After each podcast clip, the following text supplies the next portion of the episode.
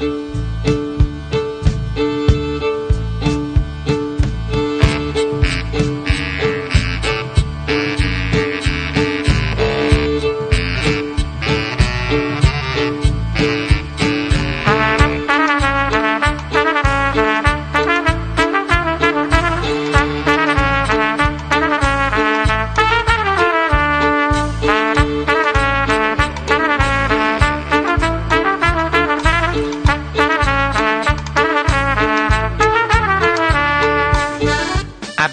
یک روز پادکست شماره 80 42 سالگی فیلم راننده تاکسی از زبان فردین صاحب زمانی.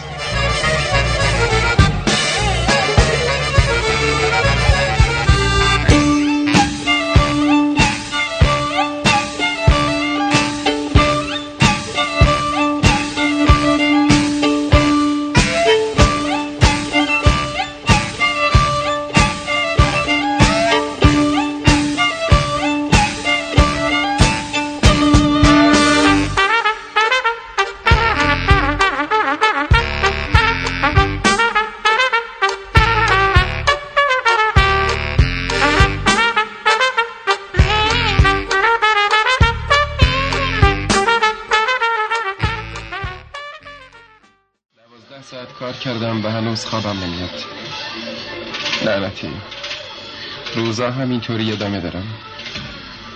تمام نمیشن.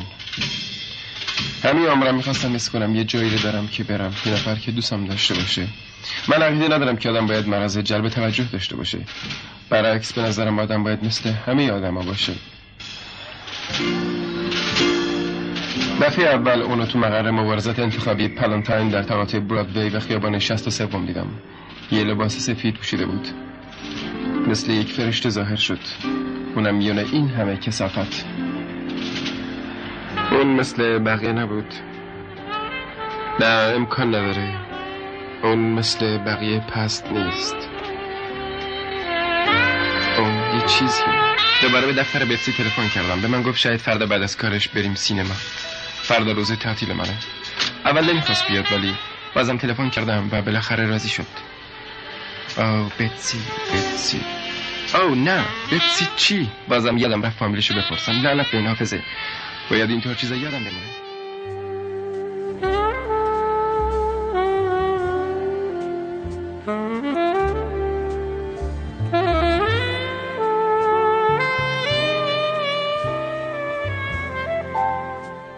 سلام. من حامد صرافی زاده هستم و خوشحالم که شما پادکست ابدیت و یک روز رو برای شنیدن انتخاب کردید. برنامه امروز و دو برنامه دیگر ما در چند هفته آینده به فیلم راننده تاکسی ساخته مارتین اسکورسیزی اختصاص داره. شاید شما از خودتون و من بپرسید حالا چرا 42 سالگی؟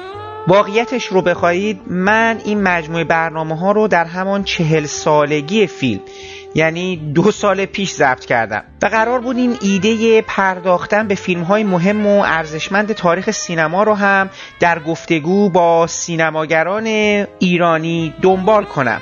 چل سالگی راننده تاکسی اسکورسیزی فرصت مناسبی بود که خب من هم موفق شدم به همین بهانه با آقایان فردین صاحب زمانی ایرج رامینفر و کریستوف رضایی گفتگوهایی رو انجام بدم. در طول دو سال گذشته اما من برای تکمیل این پرونده در انتظار گفتگو با یکی از فیلمبرداران و تدوینگران مطلع سینمای ایران به سر می بردم که این انتظار بارها و بارها و بارها و بارها به سرانجام نرسید و من دست آخر تصمیم گرفتم بعد از دو سال این مجموعه رو تنها با سه مهمان محترم برای شما پخش کنم. مهمان این برنامه ما آقای فردین صاحب زمانی هستند.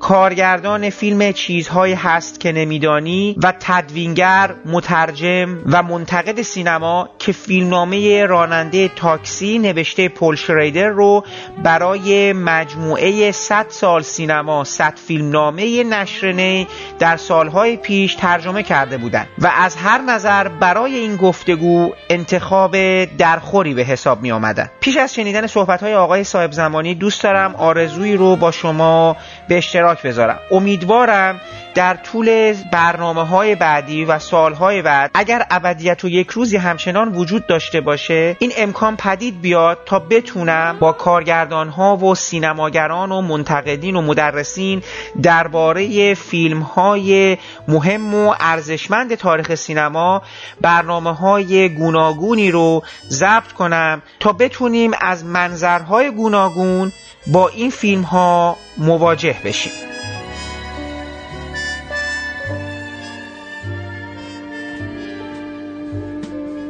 خیلی ممنون آقای صاحب زمانی که وقتتون رو گذاشتید. من خیلی فکر می‌کردم که برای این برنامه که من تو ذهنم داشتم به مناسبت چهل سالگی راننده تاکسی بود ولی خب من همین یه سال گذشته گیرودار این بودم که مهمانی رو بتونم دعوت کنم که باهاش وارد گفتگویی بشم پیرامون فیلم. دیگه الان شده 41 سالگیش. ولی چه باک اصلا مسئله اون نیست. مسئله که ما دوست داریم صحبت شما رو بشنویم. من قبل از اینکه در مورد 41 سالگی یعنی در حقیقت اینکه چه شد و اینا که صحبت کنیم که خب البته این مقدمتش این هستش که خب شما هم فیلمنامه فیلم رو ترجمه کردید برای اون مجموعه 100 سال سینما 100 فیلم نامه. بله. هم فیلم خودتون چیزهایی هست که نمیدانی رو با یک در حقیقت یه جور ادای دینی درونی نسبت به اون فیلم اسکورسیزی. حالا با همون حال و هوا نه لزوما ولی خب کاملا مشخص بود که یک تاثیراتی درونی از فیلم گرفته شده. فاصله بین فیلمی که ساختین تا الان تقریبا هفت سال میشه این هفت سال که فیلم نساختید می‌دونم البته داشتین تدوین می‌کردین کارهای دیگه می‌کردین. خودتون دلتون نمی‌خواد یه فیلم دیگه بسازین. پروژه در دست ندارید یه خبری ما حالا فعلا داشته باشیم تو این صحبت همون قبل از رانندگی تاکسی در مورد خود شما ببینیم چیکار می‌خوایم بکنیم.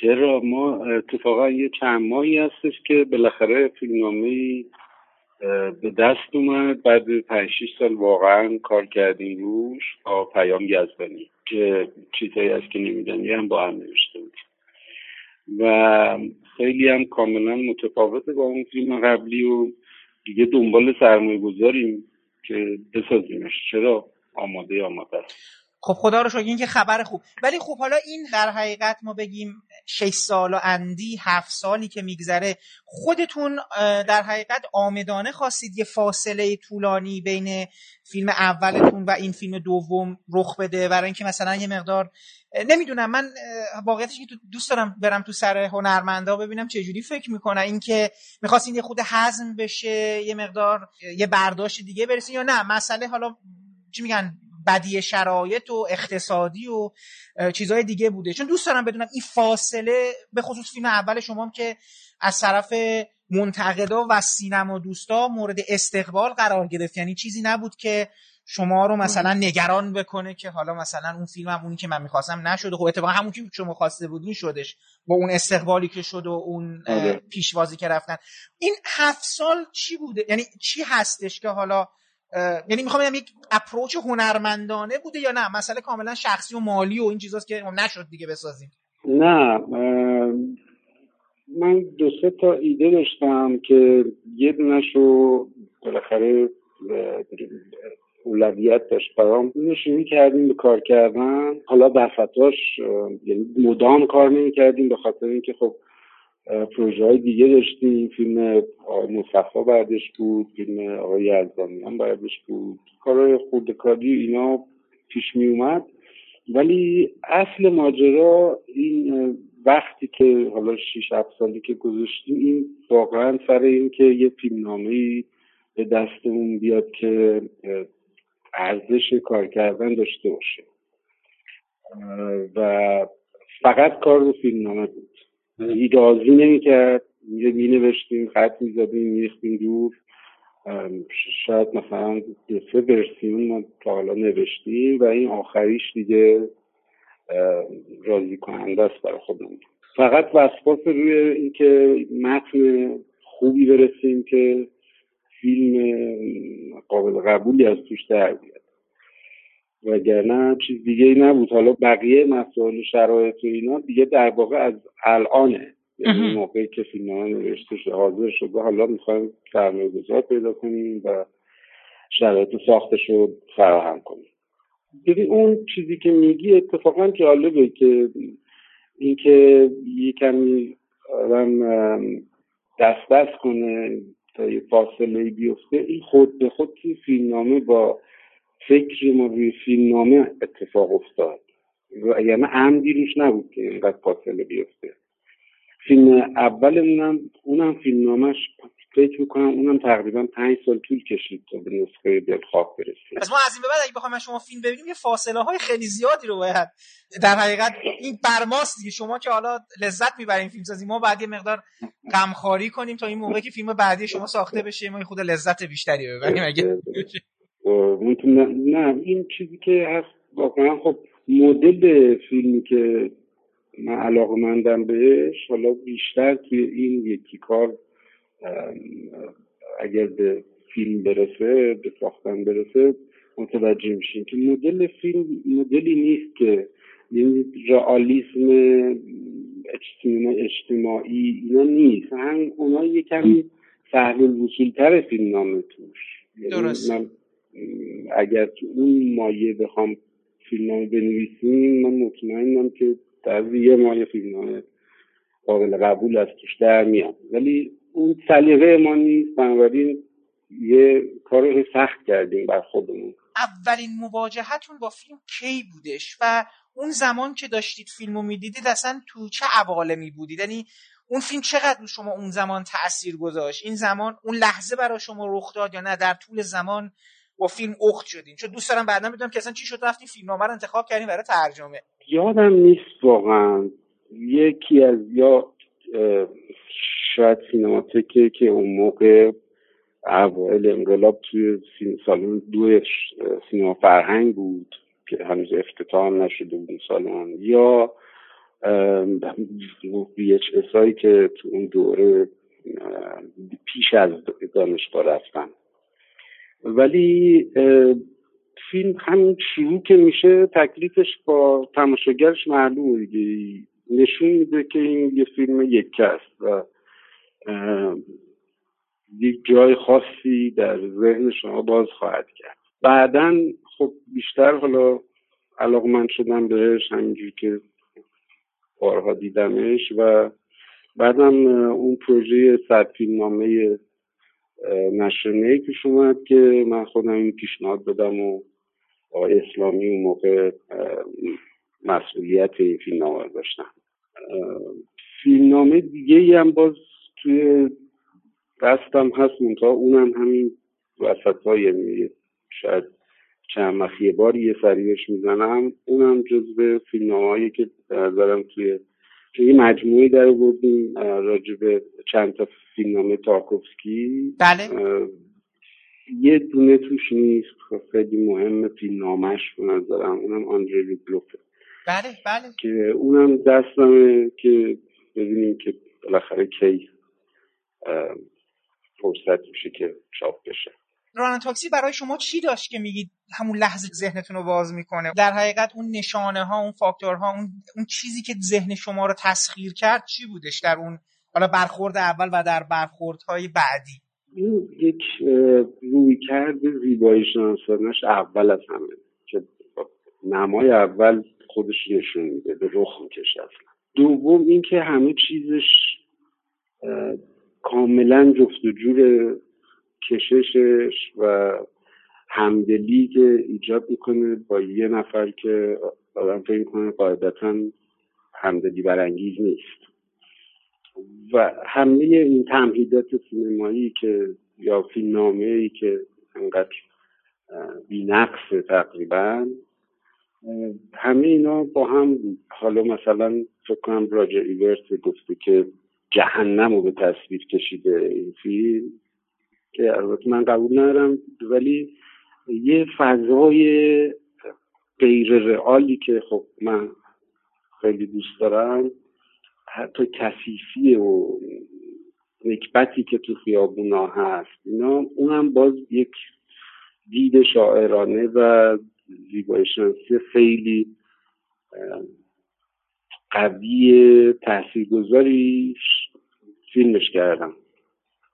یه مجموعه دیگه خودشون هم میگن که سه تا آدمای اصلی دنیرو و شریدر و سکورسسی اینا هر ستا در یک اتفاقی دوره هم جمع شدن و این اتفاق خودشون هم می‌دونن که اون موقع هم می‌دونستن که دیگه قابل تکرار نیست.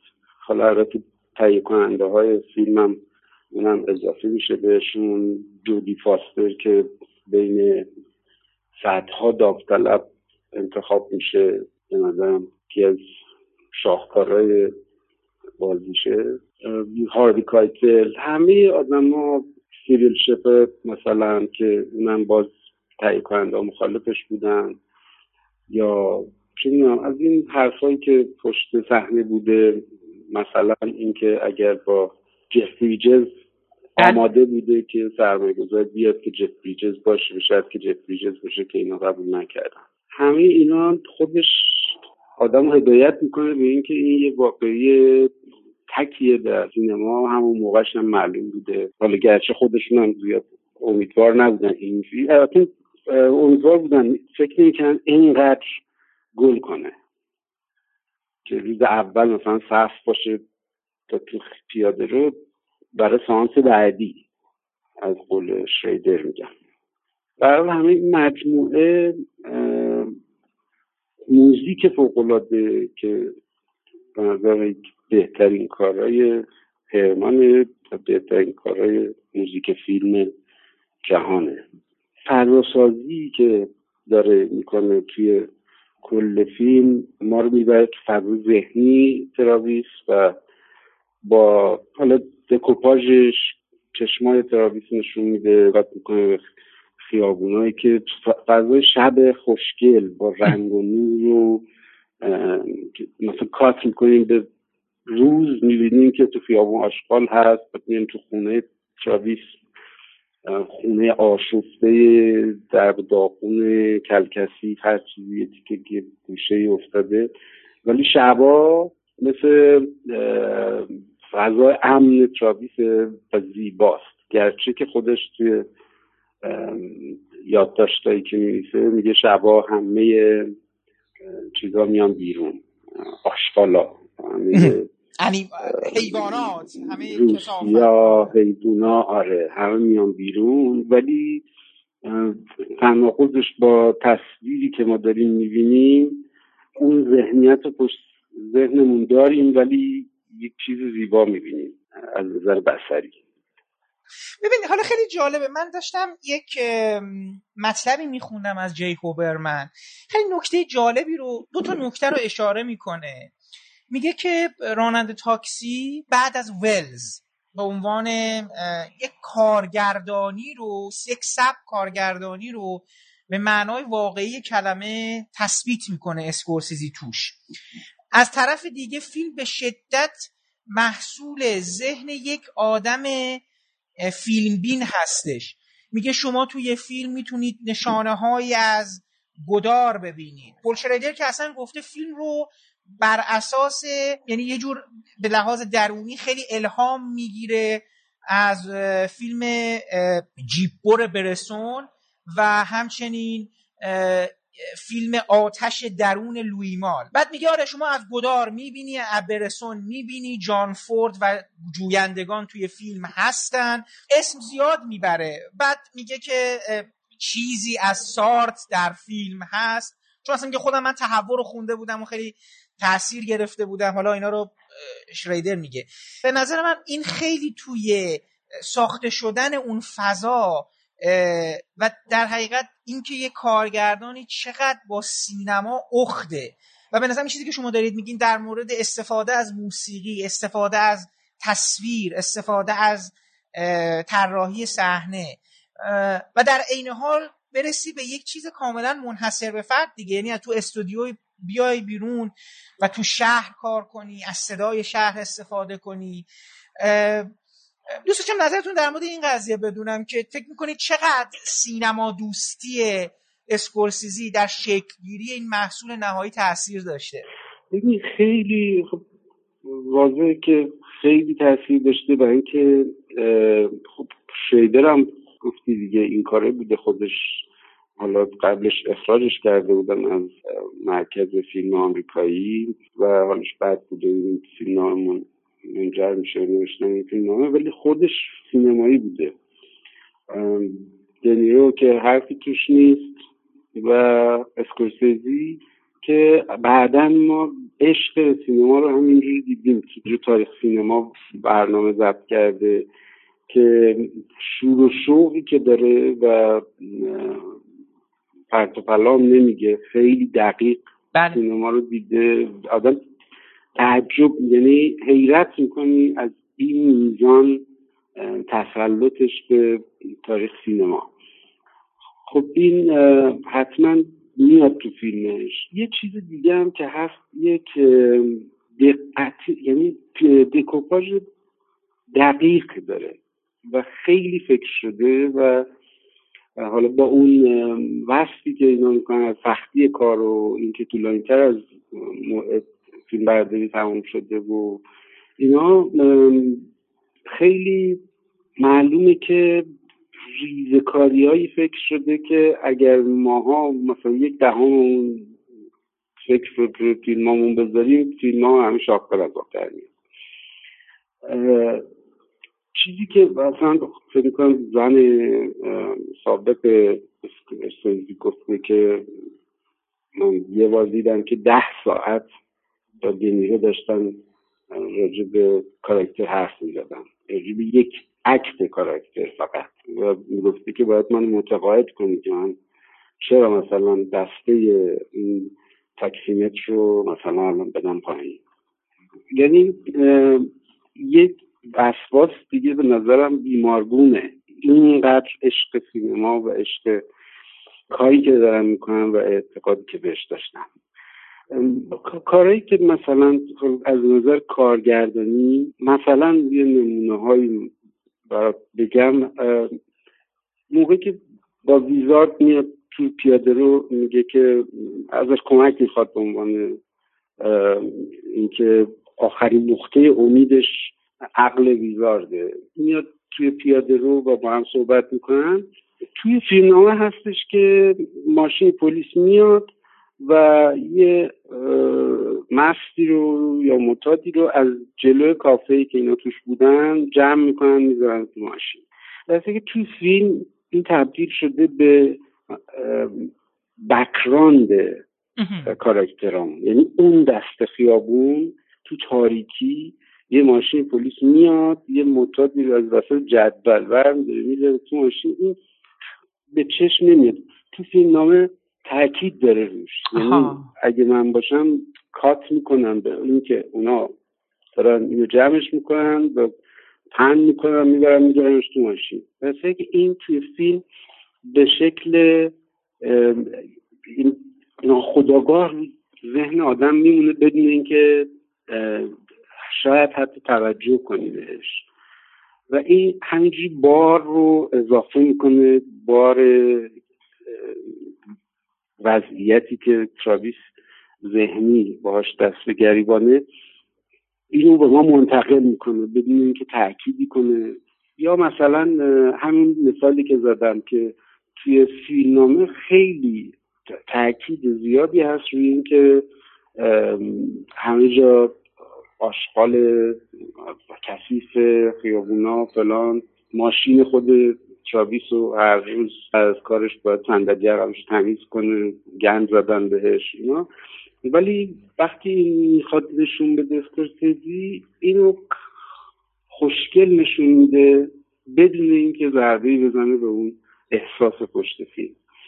در واقع با این خوشگل نشون دادن داره ما رو به ذهن تراویس نزدیک می‌کنه. یا اینکه مثلا یکی از چیزایی که تو فیلم نامه نیست خیلی جالبه خیلی الان اگه بخوای نگاه کنی مثلا شاید یه کمی زیادی به نظر بیاد یا اضافه به نظر بیاد ولی نیست و اون موقعی که اینا توی کافه نشستن و بقیه دارن حرفای راننده دیگه دارن حرفای روزمرهشون می‌زنن شوخی های مدل راننده تاکسی و یه می‌بینیم که یه قرص جوشان بله.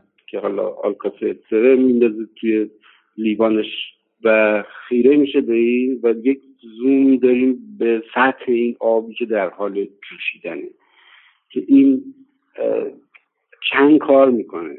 تو کارگردانی همچین تمهیداتی خیلی فکر می‌خواد و به نظر من نبوغ. چند تا کارش از جمله این ذهن در همه چاویسه که دائم داره زیر رو میشه و اینکه داره گوش نمیده به حرف بقیه اصلا از اونا از دنیای اونا جداست. خیلی نمای خب مثلا الان دیگه میگن زوم زشته مثلا.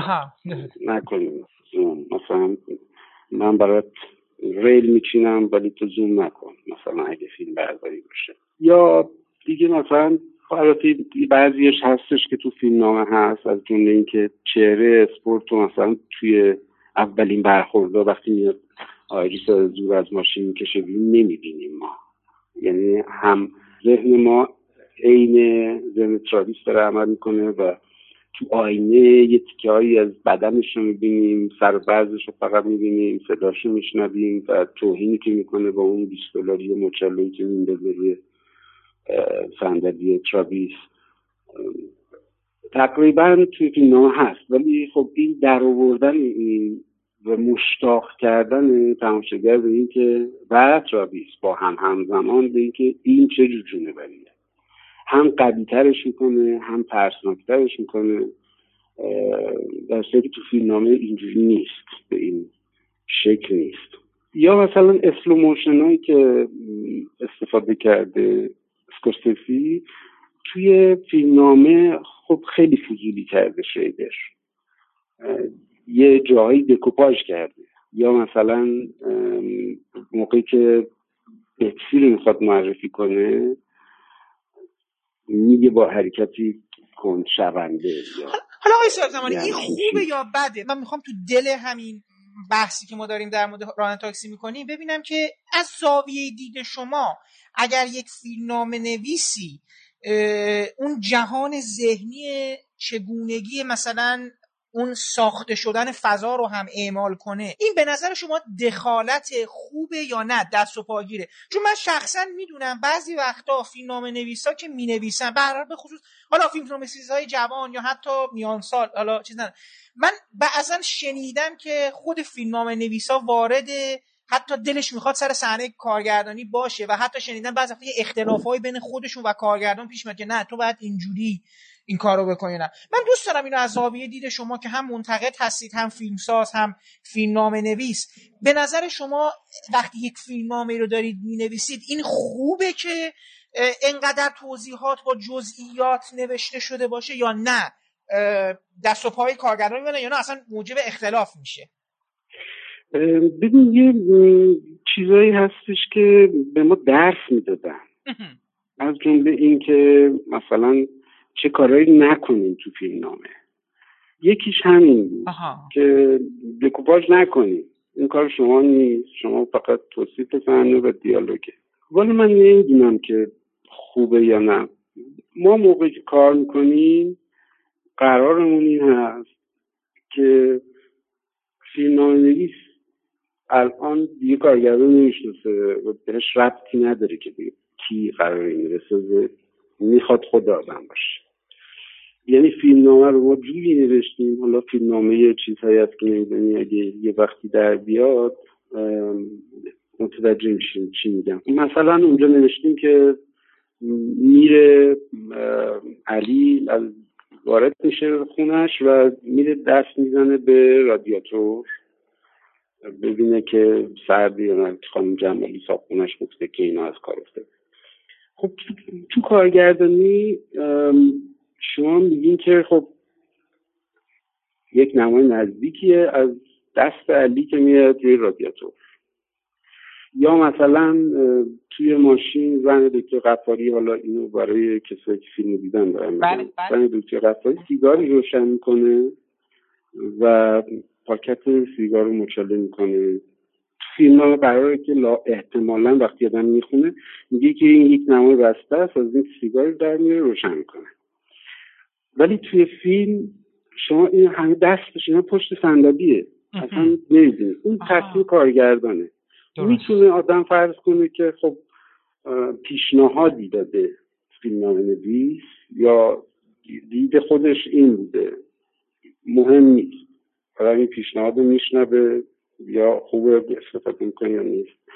را دستش نیست استفاده نمی‌کنه. یا چیز دیگه ای که مثلا توی فیلمنامه میگن که نکنید اینه که توصیف آنچه که توی ذهن تماشا کاراکترتون داره می‌گذاره ننویسید. آنچه چیزی که قرار دیده بشه رو باید در که شیدر این مثال همیشه می‌زنم. خیلی جالبه که آدم می‌بینه این چیکار کرده. اولا که فیلمنامهش رو عین رمان نوشته سرفصل داره. مثلا چون با بتسی آشنا می‌شویم. بعد میره سراغ یعنی روز داخلی این حرفا که اصلا نداره. توی فصلا این رمان مثلا با ترابیس آشنا می‌شویم یا فلان. کار دیگه که اون مثالی که من همیشه می‌زنم اینه که میگه که موقعی که میاد به برای سینما. اونجا میگه که دست انداختی منو عکسایی که تو این ویترینای چیز می‌بینه می‌فهمه که این فیلم مبتزل. و پورنو و شاخ در میاره که چیز من وردی همچی جای اولین قراری که بیرون پای دختر می‌ذاری یعنی چی تو فیلمنامه میگه که خیلی این وسط با بتسی با خودش فکر می‌کنه که این چیزیه که همیشه ازش من شده. به خاطر تربیتش خانوادهش این همیشه بهش گفتن که مثلا طرف یه همچین مردی نباید بری من شده دیگه تابو براش شده دیگه درسته؟ آره آره. میگه که با این حال پیش خودش فکر می‌کنه که خب این که همیشه نسبت به همچین چیزی که همیشه من شده ازش کنجکاوی داشته. و حالا ضرری نداره. ببینیم که پیدا کردن میگه به جهنم چی می‌خواد بشه. در اون که همیشه نسبت به این نوع فیلم کنجکاو بوده و مثل همه زنها حتی کمهوشترینشان یاد گرفته که همراهش رو نرنجونه. ها این تو فیلم نامه هست ولی ما همچین چیزی که تو فیلم می‌بینیم آره, آره. تردیده انقدر جالبه. نوعی منطق از روی بیفکری در کاره که حتی در شرایطی بدتر از اینا موانع رو کنار می‌زنه. یعنی یک توضیح به ما هم داره میده. تو کله بتسیر هم داره برامون توضیح میده. منطقه که خودش برش می‌رسم می‌ذاره. اینا به نظر من خب این همیشه ما به ما خط قرمز فیلمنامه‌نویسی گفتن از سیدفیلد بگیر تا همه. که این کارگردان چیکار کنه؟ در که این به نظر من بهترین راهنماست برای اسکورسیسی و شپرد. و اینکه تو اون لحظه ای که داره این واکنش نشون میده همه اینا میاد تو ذهنش و این تو بازیش میاد. مطمئنا میاد. حتی اگر کارگردانم خب یه همچین چیزی براش خیلی شاهکار دیگه. یه همچین دستور عملی رو فیلم نوشته که واکنش بازیگرت باید تو چه مایه هایی باشه توضیح هم می‌تونه بهش حتی خودش هم اضافه کنه بهش و به که تو نگاهت باید چی باشه. یا مثلا میگه که مثلا خود بتسی رو معرفیش که می‌کنه با بتسی آشنا می‌شویم فصلی سرفصلشه میگه که یه پاراگراف توضیح میده شخصیت بتسی رو. بنابراین تمام تقریبا تمام واکنش های بعدی به کارای تراویس قابل قبول میشه. آدم می‌فهمه که چرا تراویس براش جذاب انقدر چرا قبول می‌کنه پسش نزنه. جمله اینه میگه جذابیت بتسی فقط جذابیت ظاهری سطحی نیست. نیست. پشت این حالا مثلا میکاپ و کرم پودر و فلان حساسیتی عمیق ولی کنترل شده نهفته. هر مردی که از جلوی میزش میگذره بررسی می‌کنه. گویی آره. ذهنش ارزش هر کدوم میسنجه. از نظر سیاسی فکری جنسی احساسی جسمانی. ظاهر ساده و مقام در این تاثیر نمی‌گذاره. او در مرتبه کیفیت های فوق العاده رو جستجو می‌کنه. در واقع به روایت دیگر از میان بهترین ها شکار خود رو پیدا می‌کنه. خب این دیگه بهتری دیگه از خدا چی می‌خواد؟ البته این یه راهنمایی برای خواننده فیلمنامه. بیشتر از کارگردان. کارگردان. یه همچین توضیح کسی که فیلم می‌خونه به عنوان یک اثر مجزا از فیلم اینا خب خیلی دردش می‌خوره. به علاوه اینکه میگم توی شما حالا اون فصل رو دوباره با این دید نگاه کنید. ببین محالی که اینا تو بازی سیویل شفر تاثیر نذاشته باشه. نگاهش لبخندش درسته. تردیدش که داره لحظه به لحظه می‌کنه تردیدش تاموب دست به سر می‌کنه. همه اینا توش تو این بازیش اومده. واسه همین بهترین بازیش در طول عمرش هم بله. میشه. بنابراین اینجا تو فیلم نویسی به نظر من خیلی درس بزرگی برای ما که فیلم نامه گاهی نویسیم که خودتون آزاد بذارین شاید به یک دردی خورد. ولی در این حال خب کارگردان حق داره که اینو استفاده بکنه یا نکنه یا توی این سکریپتی که می‌دید از بازیگراش مثلا اینا رو حذف بکنه یا نکنه. حالا یه نکته خیلی جالبی که الان شما فرمودید من یادم اومد. خیلی جالبه. حالا این تفاوت های بین که کارگردان داره چه کار می‌کنه با فیلمنامه. اول از همه دیگه شما بهتر از من می‌دونید. حالا من اینو برای مخاطبا دارم میگم که اون سکانس معروف و کلیدی فیلم. که تو داری با من حرف می‌زنی که جلو آینه اصلا این تو فیلمنامه نیست یعنی اینو ننوشته آره. آره. پول شریدر و جالبه که بعدا پول شریدر برگشته گفته که من اینو ننوشته بودم و حالا این تو فیلم جواب داد خوب بود کار خوبی کرد آره. یه نکته دیگه که مثلا من داشتم همین امروز میگه بهترین آره. فیلم همینیه که من ننوشتم ننوشتم دقیقا بعد دوباره یه حرف جالبی در مورد تفاوت دیدگاه های خود کارگردان و نویسنده فیلم ها برای من اینجا خیلی داره شریدر میگه من فیلمنامه رو خیلی به سبکی میگه من و اسکورسیزی دوتامون یه background مذهبی داریم. خب؟ من کالوینیست بله. بودم اونم که قرار بوده بره کلیسا و قرار بوده priest بشه و نشد و انداختنش بیرون و منم مسئله داشتم. اینا اینا همه به کنار. ولی می‌گفت اینه که این ترکیب جواب داده. میگه که من فیلمنامه رو به سبکی از پروتستانیزم نوشتم. یعنی من این خیلی پروتستانی نوشتم و اسکورسیزی خیلی کاتولیک کارگردانی کرده. بعد پرسیدن خب یعنی چی؟ میگه آقا پروتستانیا خیلی همه چی مسئله براشون ساده است. یعنی اون حتی اون زهدشون یا اون در حقیقت ریچوالیزمشون این آینگراییشون اینا ساده همه چی رو ساده کردن رفته کنار. اونه که خیلی پرتمطراق کاتولیکا با همون وسواسه که شما دارید میگی با اون وسواسه با اون جزئیاته با اون پیچیدگیه. میگه من فیلمنامه که نوشته بودم شخصیتم هوا سرد بود. اصلا من می‌خواستم اینو توی این آدم یه سرمایی اوورده بودم. ولی اسکورسیزی دوباره دقیقا همین طبق هم طبق هم چیزی که شما گفتید با همون کار با رنگش با نورش با موسیقیش با تصویرهاش به فیلم یه گرمایی بخشیده. همینه دیگه نقطه شروع آره. فیلم اون براش برسونه. یعنی میگه من می‌خواستم یه جور سینما و یه متعالی چون تو اون فضاها بوده اون زمان اصلا خیلی تحت تاثیر اوزو بوده و درایر رو کشف کرده بوده و متوجه شده مثلا برسونی وجود داره و خیلی تحت تاثیر بوده میگه اصلا فیلمنامه محصول اون چیزا بود. ولی یه طرف دیگه اسکورسیزی چون یه تاریخی از سینما رو داره فردو میاره و به نظرم شاخصترینش هم سکانس پایانیه. چون من مطمئنم آن چیزی که تو ذهن شریدر میگذشته این جور پردازشی نبوده که کارگردان حالا های انگل بگیره و می‌دونید خیلی به آره. نظرم تفاوت هایی بین یک فیلمنامه و کارگردانی اینکه یه فیلمنامه چقدر می‌تونه نوشته چی ایده چیه و پردازش چیه واقعا رانن تاکسی توش جواب میده یه چیزی که این دست به گریبان بوده. اسکورسیزی من مطمئنم باش. یعنی کلنجار می‌رفته.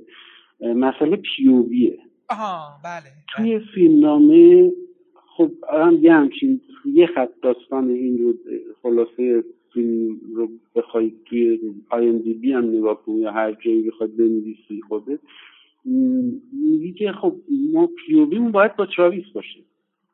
یعنی آنچه که چاویس می‌بینه رو تماشاگرم ببینه. هیچ وقت از این عدول نکنه. خود فیلم توی فیلمنامه هم اصلا البته نه ببخشید یه جای دیگه گفته که آنچه که بیرون از ذهن تراویس می‌گذاره اصلا انگار وجود نداره. با این حال چند تا پیووی تغییر میده تو فیلم نامه که اسکورسیزی بعضیش حذف کرده. مثلا یه سکانسی هستش که آیریسی که میره تو اتاقش به قرار صبونه می‌ذاره بین این دوتا یه سکانسی از توی هتل تو اتاق پالنتاینه و تام و یه نفر دیگه نشستن رو انتخابات حرف میزن این به عنوان یک ترانزیشن به عنوان اینکه خب اون دوتا آیریسا پشت هم نیفته.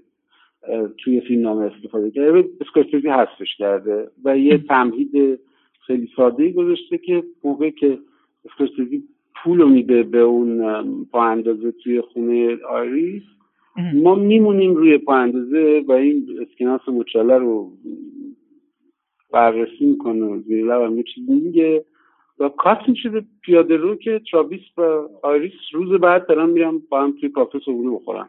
تا جایی که تونسته از این پیووی در رفته در واقع این باید خود فیلم نام نویس تمهیدی براش فکر می‌کرده که پیووی رو عوض نکنه. دو سه جا هست فقط که ما خارج یعنی چیزی رو می‌بینیم که چاویس محال بتونه ببینه. یه جایی مثلا از توی ستاد پالنتاین نشسته بتسی و تام دارن با هم حرف می‌زنن که قاعدتا چون چاویس نیست ما نمیشنویم نباید بشنویم چی میگن.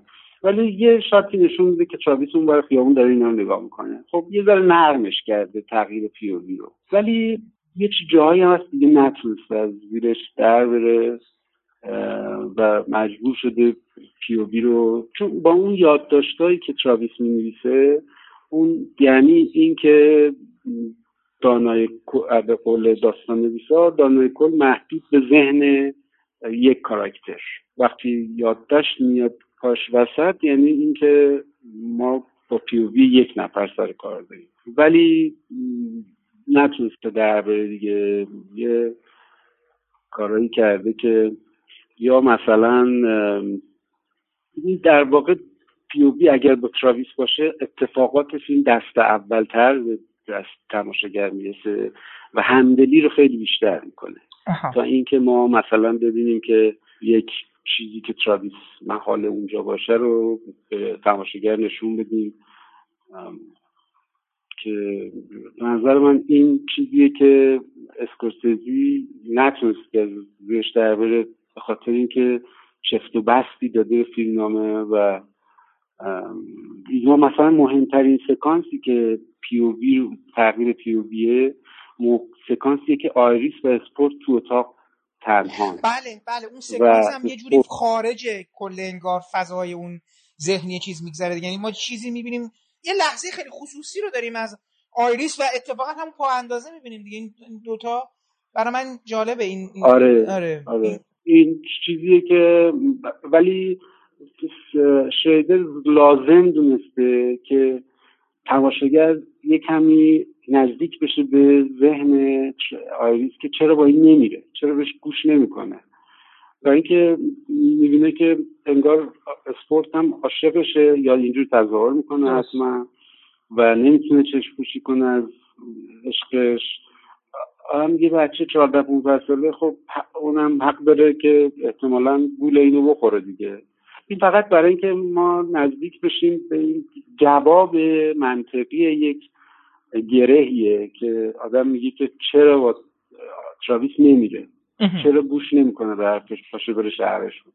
البته یه چیزایی توی سر صبونه خوردن میگه که ولی نظر من این کلکیه که زده شیدر و اسکورسیزی نتونسته یا نخواسته از مثلا حالا همه چیز پیووی اون نباشه به هم ریخته در واقع ساختمون فیلم و یه جوری یه جاهایش یه پنجره های شما می‌بینید که بقیه فیلم نمی‌خوره ولی خب انقدر اسکورسیزی اینا رو خوب گرفته و سسای فیلم تصاویرش اینه که شاید کسی توجه نکنهش.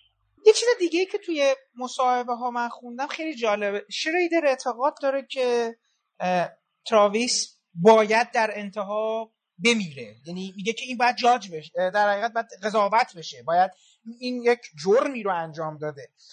به نظر میاد که حالا اسکورسیزی خواسته یا ناخواسته ما رو انقدر با این شخصیت یعنی با تراویس همراه می‌کنه که ما هم خیلی دلمون نمی‌خواد این آدم حذف بشه. خیلی جالب میگه اون لحظه ای که من داشتم صحبت های اسکورسیزی دوباره میخوندم. اسکورسیزی می‌گفت که شخصیت تراویس یه موجودیه که این اصلا در درونش می‌دونه. جهان رو خودش داره. اصلا میگه آدمیه که خود ویرانگره و همه چی رو داره خراب می‌کنه. میگه خودش می‌دونه که یه دختری رو اگه دستش رو بگیره و ببرتش یک فیلم پرن در اولین ملاقاتشون خراب شده رابطه. این می‌دونه که اگه این کار رو بکنه اصلا میگه سکانس آخر خیلی چی میگن ساموراییوار یه جور آماده برای خودکشی اصلا میره که بمیره. یعنی اصلا قصد و اون لحظه آخر که دستشو می‌ذاره رو سرش دیگه با خودش داره شوخی می‌کنه. ولی به هر حال خیلی هم مثل که پایان فیلم برای خیلی غیر قابل پذیرش بود. یعنی می‌گفتن که این این رفتار باید با حذف این آدم تموم بشه. ولی نه این به صورت خیلی چیز قهرمان تبدیل میشه و و خب سکانس آخر که دوباره اون بتسی میاد میشینه توی ماشین و و با هم دیگه مثلا یه لحظه اون پیاده یعنی اون تحسینش می‌کنه در درون که خب آره تو آدم درستی بودی و وقتی که اون آینه رو برمیگردونه شهر رو دوباره می‌بینه دیگه بتسی نیست. دوباره همون وضعیت سابقه و اینا. من خیلی دوست دارم تعبیر شما و خانش شما رو از پایان فیلم بدونم. و اساسا کلا بدونم می‌خوام دوست دارم بدونم که خانش شما از این قصه چیه؟ به نظر شما این فیلم یک قصه درباره یک شهر این قصه درباره یک مسیحه که می‌خواد بیاد و حالا دوباره شهر یعنی یک انقلابیگری بکنه ولی خب خیلی پوچ و یعنی جواب نمیده. قصه در مورد جنون فردیه یعنی یه فردی که حالا من دوباره از پولشردر الهام می‌گیرم. خیلی حرف جالب می‌زنه. میگه این قصه قصه آمریکاست. به چه معنا؟ میگه ژاپنیا وقتی می‌خوان خودکشی کنن وقتی دیوانه میشن خودشون از پنجره پرت می‌کنن پایین. آمریکایی‌ها که می‌خوان خودکشی کنن تفنگ دست می‌گیرن آدمای دیگر رو می‌کشن. خیلی تعبیر بامزه بود. ولی دوست دارم که خانش شما رو ببینم که اصلا به نظر شما چاکسی در مورد چیه و چه چیزی رو می‌خواد برای من تماشاگر یا برای شما داشته باشه؟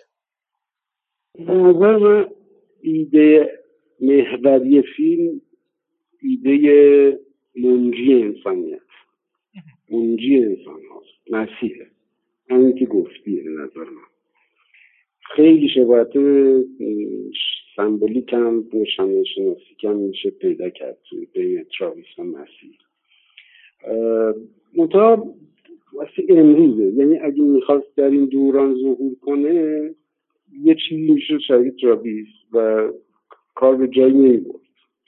البته پیروان خودش رو پیدا می‌کنه. از جمله اون تیترای روزنامه ها که آخر می‌بینیم یا پدر مادر آیریس که براش نامه میمیسن و تشکر می‌کنن تو بچه رو برگردوندی و فلان.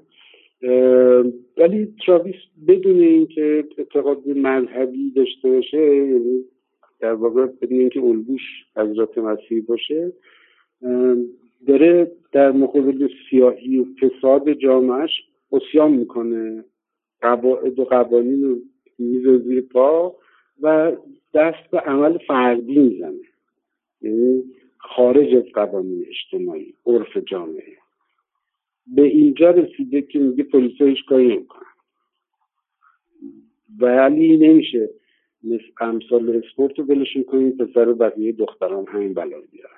یه نفر باید دخلشون رو بیاره. و اون یه نفر رو خودش می‌بینه. یه جایی تو یادداشتش هست اصلا که یادداشته شبیه دعاهای بله. یک طرفه آدم با پروردگارشه. البته سیر داره یادداشتش یادداشتش از اولش اینجوری نیست. اواخر به این احساس می‌رسه. اولش استفاده های روشنگرانه برای تماشاگر و اینا در وضعیت و توضیح وضعیت اینا یواش یواش می‌رسه به اینجا که شبیه دعا میشه. دیگه که مثلا یه چیزی همیشه تو زندگی بهش احتیاج داشتن احساس جهتیابی بوده. یه حسی که به آدم بگی باید کجا بریم و این به تنهایی بار مسئولیت همه کسانی که مسئول این کار هستن رو دوش می‌کشه. این خود مسئول. و یه همچین تعبیری حیبت قهرمان باید بهش بده. این که اگر کشته می‌شد می‌رفتیم سمت شیدر که یک آدم کش روانی بوده که الهامش هم از یه همچین کسی بوده. یه سناتوری رو چند سال پیش تیراندازی کرده بوده بهش.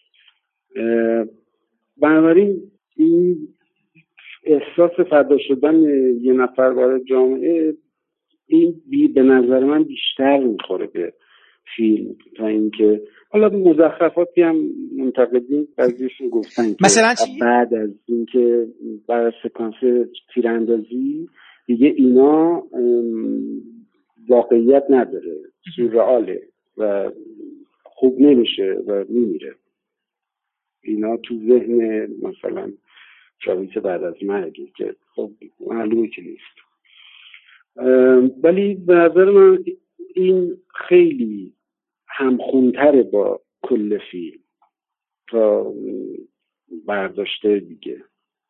مثلا چیزی که اینو تشدیدش می‌کنه موسیقی هرمنه. دقیقا به نظر من تو همین جهت داره کار می‌کنه. یه ساکسیفون سولوی برای سولو یعنی تک ساکسیفون برای تراویس در واقع استفاده کرده که یه احساس اندیه اگزیستانسیالیستیه. یه غمی که بشریه فراگیره. غم شخصی نیست که من حالا مثلا چون تراویس چیزم هست دیگه خیلی مستقیه پول داره. مثلا کارم می‌کنه برای اینکه شبا خوابش نمی‌بره. احتیاجی به هیچ کس و هیچی نداره. به غیر از اینکه احساس تنهایی می‌کنه. تنهاییش هم اونم باز اکزیستانسیالیستیه به نظر من. و خودش رو از مثل تنهایی چیزه فیلسوفای اکزیستانسیالیستی. وقتی هم بتسی رو می‌بینه میگه که تو من احساس کردم تو تنهایی. یعنی اون از خودش می‌دونه.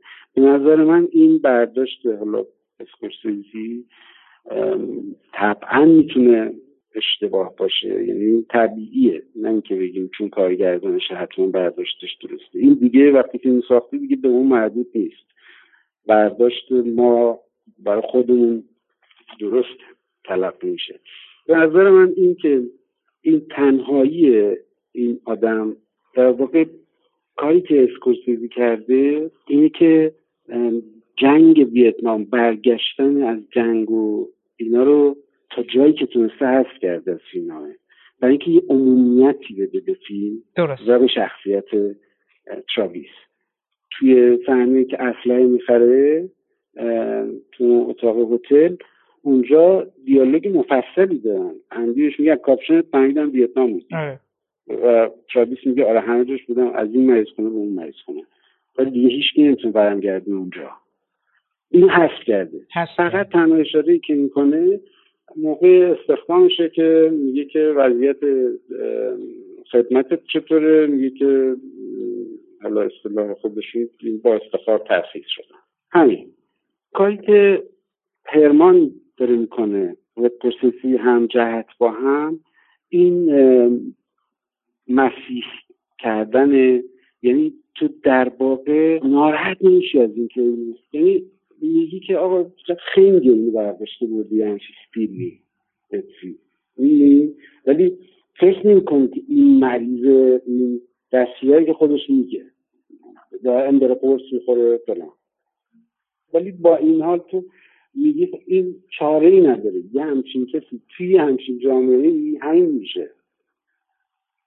باید میگه شهر رو بشیم که صفت ها پاک پالنتاین میگه خب حالا به نظر شما الان که ما فیلمو می‌بینیم بعد از چهل سال نگاه شخصیت به سیاست به اجتماع به رابطش با زن به سیاه پوستا خب حتی جالبه خود اسکورسیزی رسما میگه که شخصیت من ریسیسته. و میگه یعنی هیچ ابایی نداره. الان هم میگه خب اینجوری بود دیگه. بعد میگه خب بعد سوال ازش می‌پرسن خب من می‌دونم این ریسیسته. نگاه فیلم چه جوریه شما ما می‌فهمیم شاید ولی خب شما آیا سیاه ها رو در فیلم آیا یک حالت شیطانی بهشون تصویر نکردید؟ دزد مغازه مثلا یه سیاهه که خب اونجا کشته میشه یا اونجا که تو شهر یه سکانس هست که اون یارو دیوونه وار داره تو خیابون. هم که سیاها تو فیلم یه مقدار چیز هستن. بعد که دوباره خوبی خود میری جلو حالا اینو دیگه نپرسیده اون گفته کننده مثلا وقتی نگاه می‌کنیم می‌بینیم مثلا شهر خیلی شهر سالمی نیست یعنی سیاه و سفید نداره. شهر عملا هر کل از سیاست مدارش تا کارگزارش تا راننده تاکسی همه دوچار یه جنونن و یه جور نگرانی نفرت عصبانیتی و خیلی جالبه اینو که می‌پرسیم که آره آقا عصبانی ام اسکورسیزی میگه من موقع از فیلم ساختم عصبانی بودم. حالا می‌خوام از شما من بعد از 40 سال می‌بینیم آیا چیزی به اسم نگاه متحجرانه یا بر فیلم سوار میشه یعنی به عنوان یه منتقد که الان بخوای فیلم رو ببینی مثلا یک صفتی این گونه منفی میشه به فیلم اطلاق بکنید یا نه؟ یعنی ما اگه یه خود فاصله بگیریم از این چیزی که اسکورسیزی برامون ساخته به عنوان شاهکار. به نظر من نه. چون همین برنامه رو داشتیم دوباره من نشستم دیدم. اصلا این حرفا بند نمیشه. این یک کاراکتریه که توی اون جامعه داره زندگی می‌کنه تو اون دوره داره زندگی می‌کنه. همسنگرش احتمالا پنج تاشون از ده تا سیاپوس بودن. این جونه اونا نجات داده اون جونه اینا نجات داده. به اون شکلی که الان ما داریم از نجات پرستی هست می‌زنیم اون موقع من فکر نمی کنم بوده. یک چیز عادی ولی ملوی بوده نرم بوده خیلی حاد نبوده وضعیت. همینجوری که در مورد آدم های دیگه ای که این توی یادداشتاش میگه که با خواهرها اینا به عنوان منفی ازش استفاده می‌کنه. ولی یه همچین چیزایی از توی فیلم کشیدن بیرون بله. با دیده امروز اصلا معقول نیست و نمیچسته بهش مثلا چرا نمیگیم که خب اسپورت یا اون پیرمرده که مسئول دخل و خرجشه توی فاحش خونه خب اونا سفید پوستن چرا اون یه پلیس فاسدی که اونجا میاد آخرین لحظه کشته میشه اونم سیاپوسته. چیزای یه همچین وصله باید همه آدم بدا رو تو سیاه بکنی تا الان بشه با اون دید نگاش کرد. یا نمیچسبه. به نظر من نه. اصلا نکته انحرافیه. متوجه هستم. به نظر من چیزی که نکته کلیدی فیلم ایده اصلی فیلم چکیدش رو توی حرفای ویزارد می‌بینی. یعنی یک قبل از نقطه اوج فیلم آخرین امید تراویس برای اینکه دست اون کاری که تو کلش داره میگذره نزنه. قبلا بهش گفتن اسلحه می‌خوای آره. تو باید داشته باشه. میگه نه من نمی‌خوام. ولی بعد میگه می‌خره. و داره به یه سمتی حل داده میشه انگار. چکیدش تو اون حرفای ویزارده که میگه که این مشکل تو مثل یه میخی که زنش توی شکاف. و اینقدر گول بخوری به خودت پیچ تاپ بدی تا جا بیفتی. و عذاب نکشی. و دست بدی خودتو. تراویس جزو آدمایی نیست که هم رنگ جماعت کنه خودشو جزو مسیح گونه هاست جزو کسایی که فداکاری می‌کنن به خاطر انسانهای دیگر. حالا خیلی پایان بردینه نمیشه کردش تراویس رو به خاطر وضعیت زندگانیش. ولی تیپ آدمش اینجوریه. حالا نکته جالب این هستش که شما وقتی اومدید فیلم خودتون رو ساختید با حالا یک جورهایی ملهم از اون تو فضای تهران اینا. حالا جالبه شما فیلمتون برسونی تر شده آرامتر شده. آدمتون درونگراتر میشه. بکنم به فیلم اولیه اون سرمایی که شرایدر مد نظرش میده شما خیلی بیشتر من خیلی دوست دارم اینو بپرسم که خب چیزهایی هست که نمیدانی. اون محصول چی بوده شای سرزمینی؟ یعنی نسبت شما با شهر بود با کاراکترتون بود چقدرش از فیلم رانن تاکسی می اومد چقدر شما دوست داشتید؟ چون من همیشه این سوال رو می‌پرسم که مثلا الان یه نفر بخواد این سوال به ویژه از شما می‌خوام بپرسم. بعد از این مجموع اتفاقایی که این دو سه روز گذشته توی تهران افتاد. مثلا اون کودکی که در ماشین جا ماند و کشته شد. ماجرایی که در مورد کودک دیگه اتفاق افتاد. اصلا فضایی که در این روزها خبره البته. من نمیگم فراگیره ولی خب خبر که بیش از حد بشه و هی پرداخته بشه بهش. اتفاقی که در مترو میفته. من همش دارم فکر می‌کنم که مثلا اون چیزی که اسکورسیزی داشته تو نیویورک خودش می‌دیده بیارم تو تهران مثلا 96 ببینم ما اگه تو خیابون رد بشیم آدما رو چجوری می‌بینیم. یادم یه زمانی اون فیلم کمکم کن بودش. مال زنده یاد ملا پور اولش راننده تاکسی که تو شهر می‌رفت. آدما داشتن هم رو کتک می‌زدن فوش خار مادر می‌دادن. من داشتم فکر می‌کردم که اصلا سکانس اولش که خود ملا پور رو وسط خیابون دارن کتک می‌زنن. می‌گیرم چی می‌زنن حالا برام جالبه.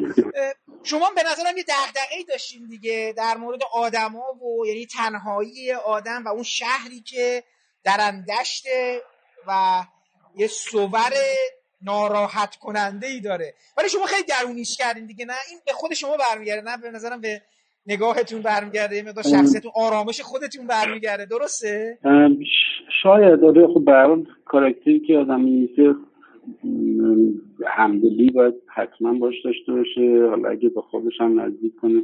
ما خیلی جالبه که وقتی داشتیم فکر می‌کردیم به این کاراکتر فکر کنم یک موجود یکه که هیچ جایی لنگش پیدا نمیشه داریم می‌سازیم. ولی بعد اینکه فیلم نمایش داده شد نمی‌دونم چند نفر اومدن گفتن که ما عین این علی هستیم. حتی خانوما.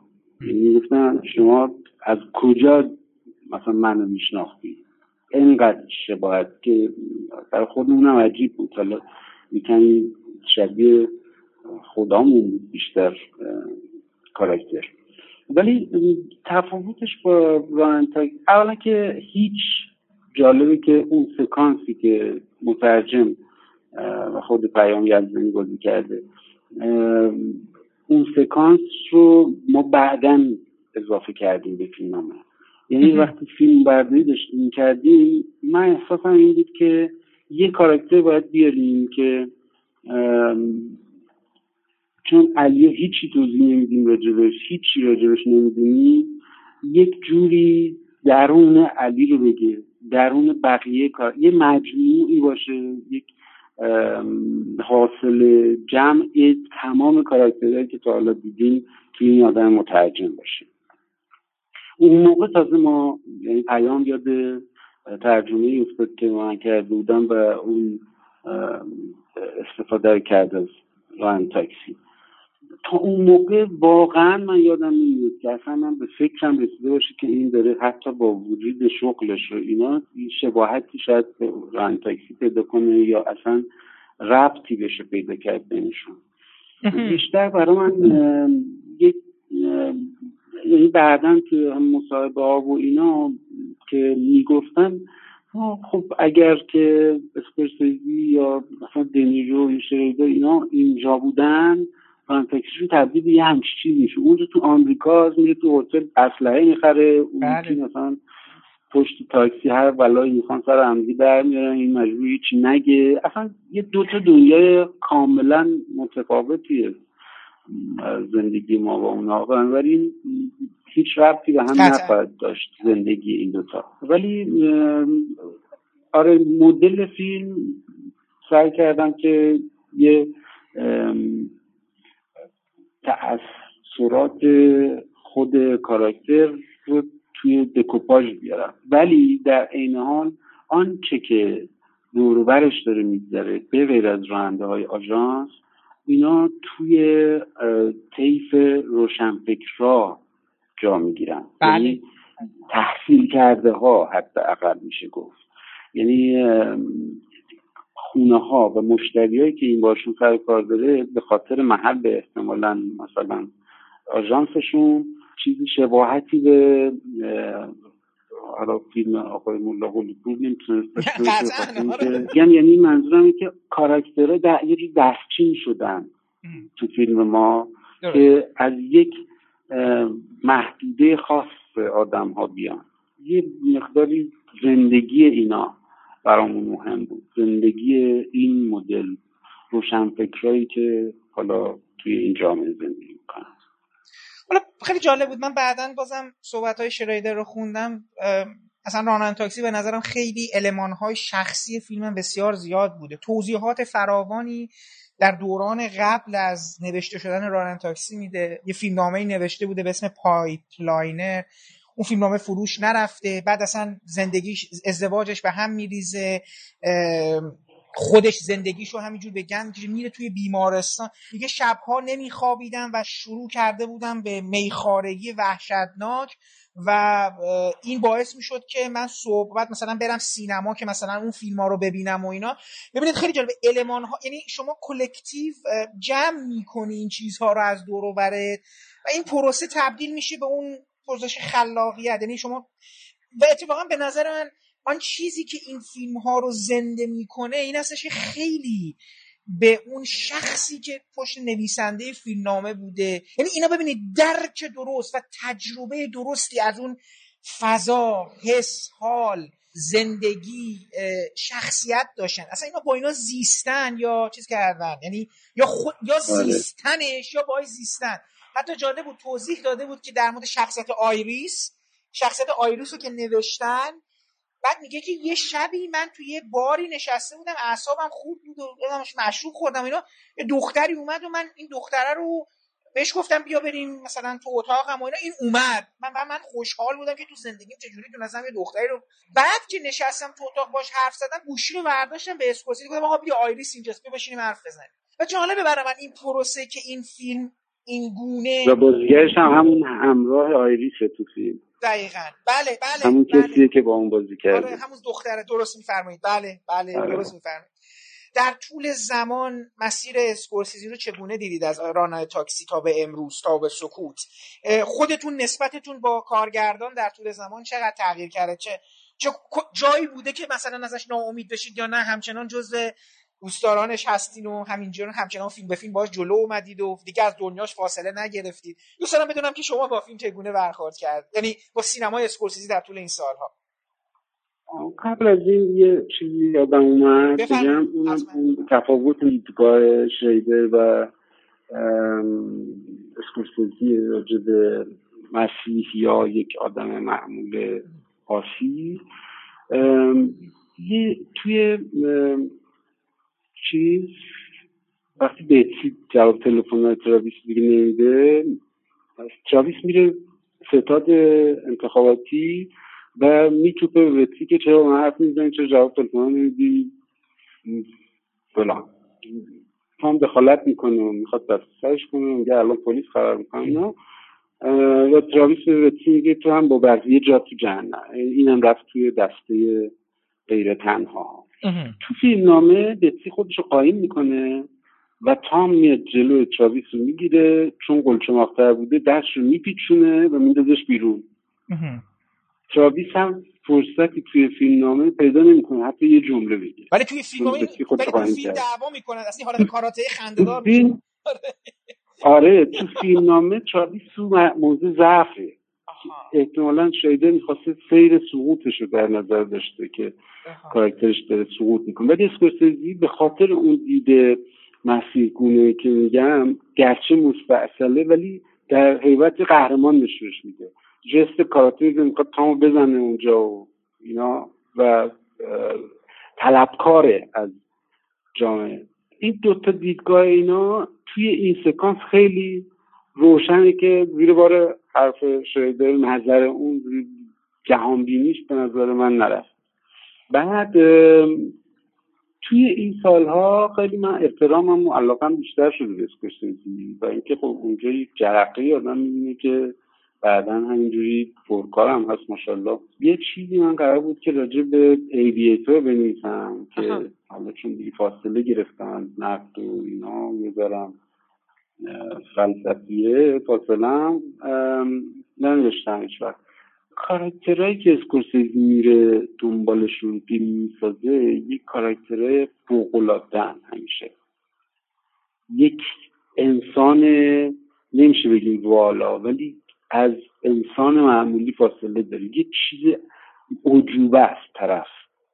تو خیلی از فیلماش می‌بینی تو هوگو می‌بینی توی همین سایلنس می‌بینی توی در رده خودشون همشون یک موجودات خارق العاده توی اویتور بود هاوارد نشون میده ببینید این میلشه به نظر من به کمالگرایی و میلشه به انسانهایی که شبیه خودش هست. خودش اینجوریه.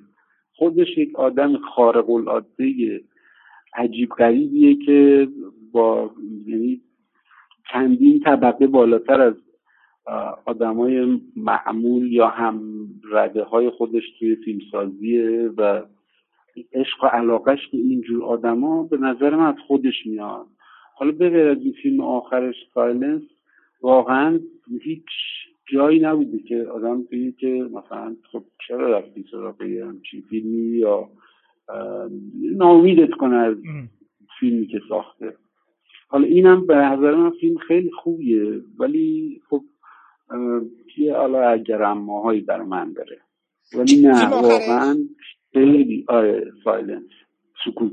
به نظر من همچنان جز چند کارگردان بزرگ دنیاست. جالبه یه مقدار بعدتر دو بار دیگه به نظرم اسکورسیزی وارد اون هیته رانن تاکسی میشه با به یه مفهوم یکی اون تو فیلم دیر وقت یا در حقیقت بعد از ساعت کار. که به نظرم یه فیلم قدر نادیده است تو مجموعه. فیلم کوچکی شد ولی به قدری فیلم. یه کمدی سیاه بعد اونم شهر ترسناکه اونم شب ترسناکه. یه آدم که گیره یه مش دیوانه افتاده. اون خیلی برای من جذاب میشه. و خب بعد اون در میان مردگان که حالا تراویس رو برمیگردونه و حالا در مقام ناجی حالا یه کسی که قراره در اورژانس کمک کنه به مردم و دوباره همون چیزا هست رنگ و نور و خیلی به لحاظ بسری فیلم ها ما... میگم شما فیلم نیست که از اسکورسیزی ببینی و فراموشش بکنی نمی‌تونی فراموش کنی. فکر کنم دقیقا به همین آره، دلایلی که شما میفرمایید. شما این دو تا فیلمو دوست دارید این دو تای دیگر رو که من گفتم اون دیر وقت و در میان مردگانو؟ آره اولی دوست دارم احیای مردگانو نه. پیام خیلی دوست داره اونو البته. ولی به نظر من شاید شاید اصلا بازیگرشی که انقدر پس می‌زنه. نیکولاس کیج آره. گرچه که مثلا اونو خب توی فیلم لیدینگ لاس ویگاس خیلی دوست دارم. اینجا به نظر من اصلا به نظرم جز سیما موفقش نیست. نیست. یعنی آره اون چیزی که تو فیلمنامه های موفقش رای دارن نیست. البته. ولی هفته آورز خیلی دوست دارم چرا؟ این به نظرم فیلم یه خواستن که شاید حالا نیتاشون نمی‌دونم ولی آنچه که همه چیز باید جفت جونی بود نبوده توی احیای مردگان درست می‌فهمم. بله. از جمله قایب بزرگشون هم برنارد من بله. جالب من با آقای کیسوف رضایی در مورد موسیقی فیلم صحبت کردم و جالب بود نظرات ایشون در مورد کاری که برنارد هرمن تو چیز کرد و اینا. حالا من اونجا می‌گفتم و خیلی جالب که برنارد هرمن قبل از یعنی فیلم موسیقی رو با فیلم خودش ندیده و یه موقعی که موسیقی تموم میشه فوت می‌کنه. ولی جالب بود که به نظر من که همه از یه نقطه اصلی شروع می‌کنن. اون همون لحظه بوده که میگن که میگه من اصلا اسکورسیزی کیه؟ اینا کیه من اصلا حرف اینا رو گوش نمی‌کرده. بعد فیلمنامه رو که بهش میدن میگه آها اینجایی که این آدم توی سریال اون کنفلکس صوبانش اون بالا برشتو که حالا من چی میگن تو ایران اون آره. چیز صوبانش که میریزه اونجایی که اون ودکا رو میریزه برندی رو میریزه آ این خوبه. من به خاطر همین وارد حاضرم برای شما موسیقی بسازم. این ایده ایده جالبیه. خیلی جالب بود. من داشتم صحبت های هرمن رو میخوندم در مورد اصلا رابطهش و اسکورسیزی و اینا. خیلی حرفای جالبی زده شد. نه من کاملا با شما موافقم. یعنی همین که شما میفرمایید به نظرم یه فیلم خوب میشه وقتی همه این عوامل یعنی شما هیچ کدوم از اینا نمی‌تونید بگین بدادی. فیلم برداری عالیه کارگردانی فوق العاده است. موسیقی بازیگری فیلمنامه. خب همین میشه فیلم میمونه دیگه. ما نمی‌تونیم مثلا اینا رو هیچ کدوم منفک آره. شما میگم اینجا یه چیزش مثلا کار نمی‌کنه مثلا یا. مندگارش می‌کنه دیگه همچنان. مثلا چیزی که یادم افتاد الان که حالا من مثلا خب چیز رو وارد مقوله تدوینش نشدم اصلا. برای اینکه اون شما باید بدونین که دقیقا فیلمنامه ای که گذاشتن جلوشون دکوپاژ استوری بورد و اینا چی بوده تا بتونین نظر بدین راجع تدوینش که چه کارایی کرده تو تدوین.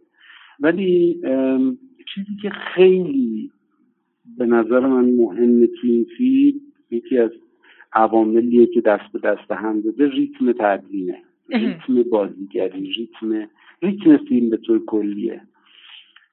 و اون جرقه های نبوغ کارگردانی اسکورسزی مثلا توی همون پلانیه که سکانسی که اشاره کردی بهش که آخرین بار که بتسیر سوار می‌کنه آخر فیلم. و پیادهش می‌کنه و توی آینه نگاه می‌کنه موزیک فوقالعاده یک لحظه یک لحظه تو آینه یه جوری نگاه می‌کنه انگار یک چیزی عجیب غریب دیده و آینه میچرخونه. اون چیزی که من میگم اصاره ریت تو این دکوپاژ هست. که خیلی عجیب تاثیر گذاره جز چیزای لحظات محبوب منه که موسیقی هم با یه ساند افکتی که گذاشتن روش خیلی مچه و ما رو منفک می‌کنه از بتسی و دوباره میاره میشونه بغل دست چابیس خیلی درخشانه به نظر من این تیکه. یا مثلا یه کاری که خیلی عجیب غریب کردن که محال این توی فیلم نامه بتونه حتی شریدر بنویسه نماهای ترکیبیه که آینه یه بخشی از آینه جلو یک بخشی از شب رو داره نشونتون میده و بخشی دیگهش شیشه جلو ماشینه. و آنچه که توی آینه شما می‌بینید انگار که فست موشنه و دور این slow motion یه چیز عجیب غریب از نظر بصری هم زیباست هم دقایق زیادی شما می‌تونید تماشا کنید بهش میخ بشین و در عین حال هم تو ذهن تراویس هم احساس کنید که یه همچین شلم شوربای عجیب غریبی داره میگذره. این درست قبل از همین چیزم این کارو کرده قبل از تیتراژ پایانی فیلم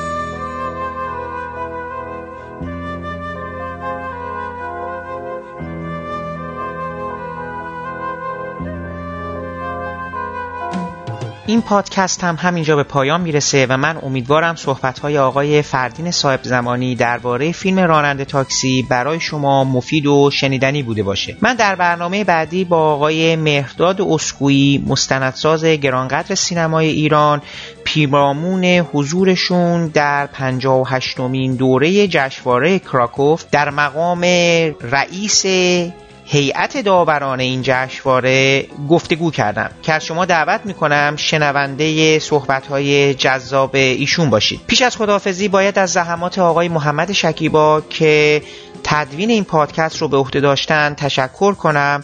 و برای رعایت نصف نیمه حق معلف از قطعات موسیقی که از اونها در این پادکست استفاده کردیم نام ببرم. موسیقی تیتراژ به عنوان رقص گدایی از ساخته های گروه کلزماتیکس هست و برگرفته شده از آلبوم موسیقی جنزده.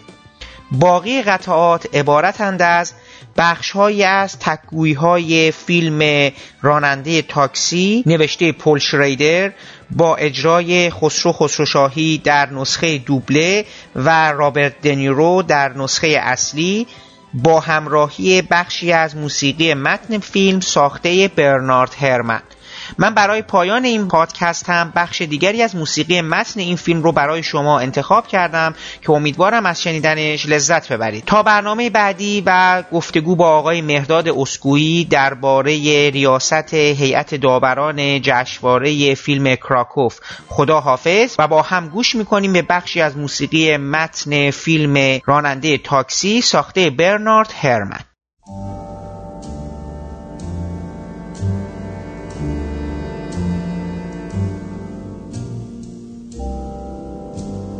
May 10th. Thank God for the rain, which has helped wash away the garbage and the trash off the sidewalks. I'm working long hours now, six days a week, sometimes seven days a week. It's a long hustle, but it keeps me real busy. I can take in three, three fifty a week, sometimes even more when I do it off the meter. All the animals come out at night. Buggers, queens, fairies, dopers, junkies, sick, venal. Someday a real rain will come and wash all this scum off the streets. I go all over. I take people to the Bronx, Brooklyn. I take them to Harlem. I don't care. Don't make no difference to me. It does to some. Some won't even take spooks. Don't make no difference to me. Each night when I return the cab to the garage, I have to clean the back seat. Some nights I clean off the blood. Twelve hours of work and I still can't sleep. Damn. Days go on and on. They don't end. All my life needed was a sense of some place to go. I don't believe that one should devote his life to morbid self-attention. I believe that someone should become a person like other people.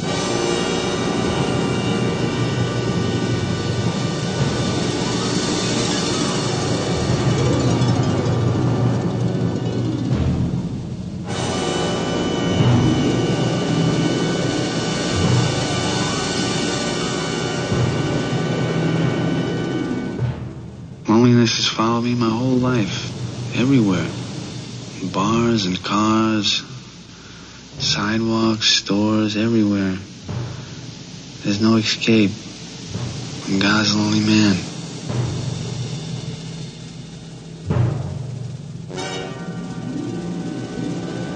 June 8th. My life has taken another turn again.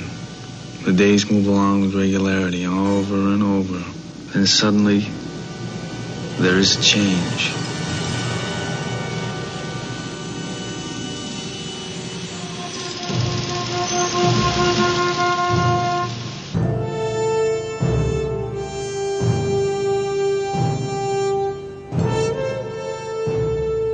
June 29th.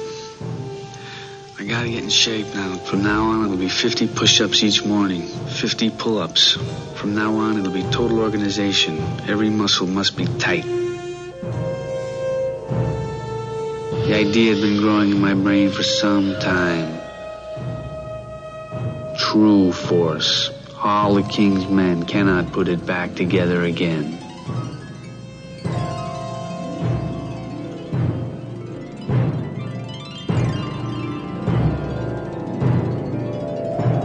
You talking to me?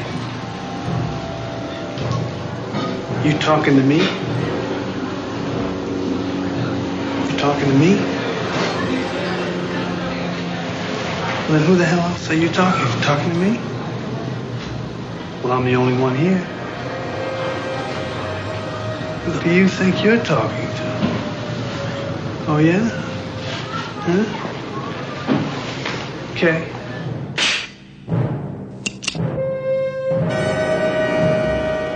Listen, you screwheads. Here is a man who would not take it anymore. A man who stood up against the scum, the dogs, the filth. Here is someone who stood up.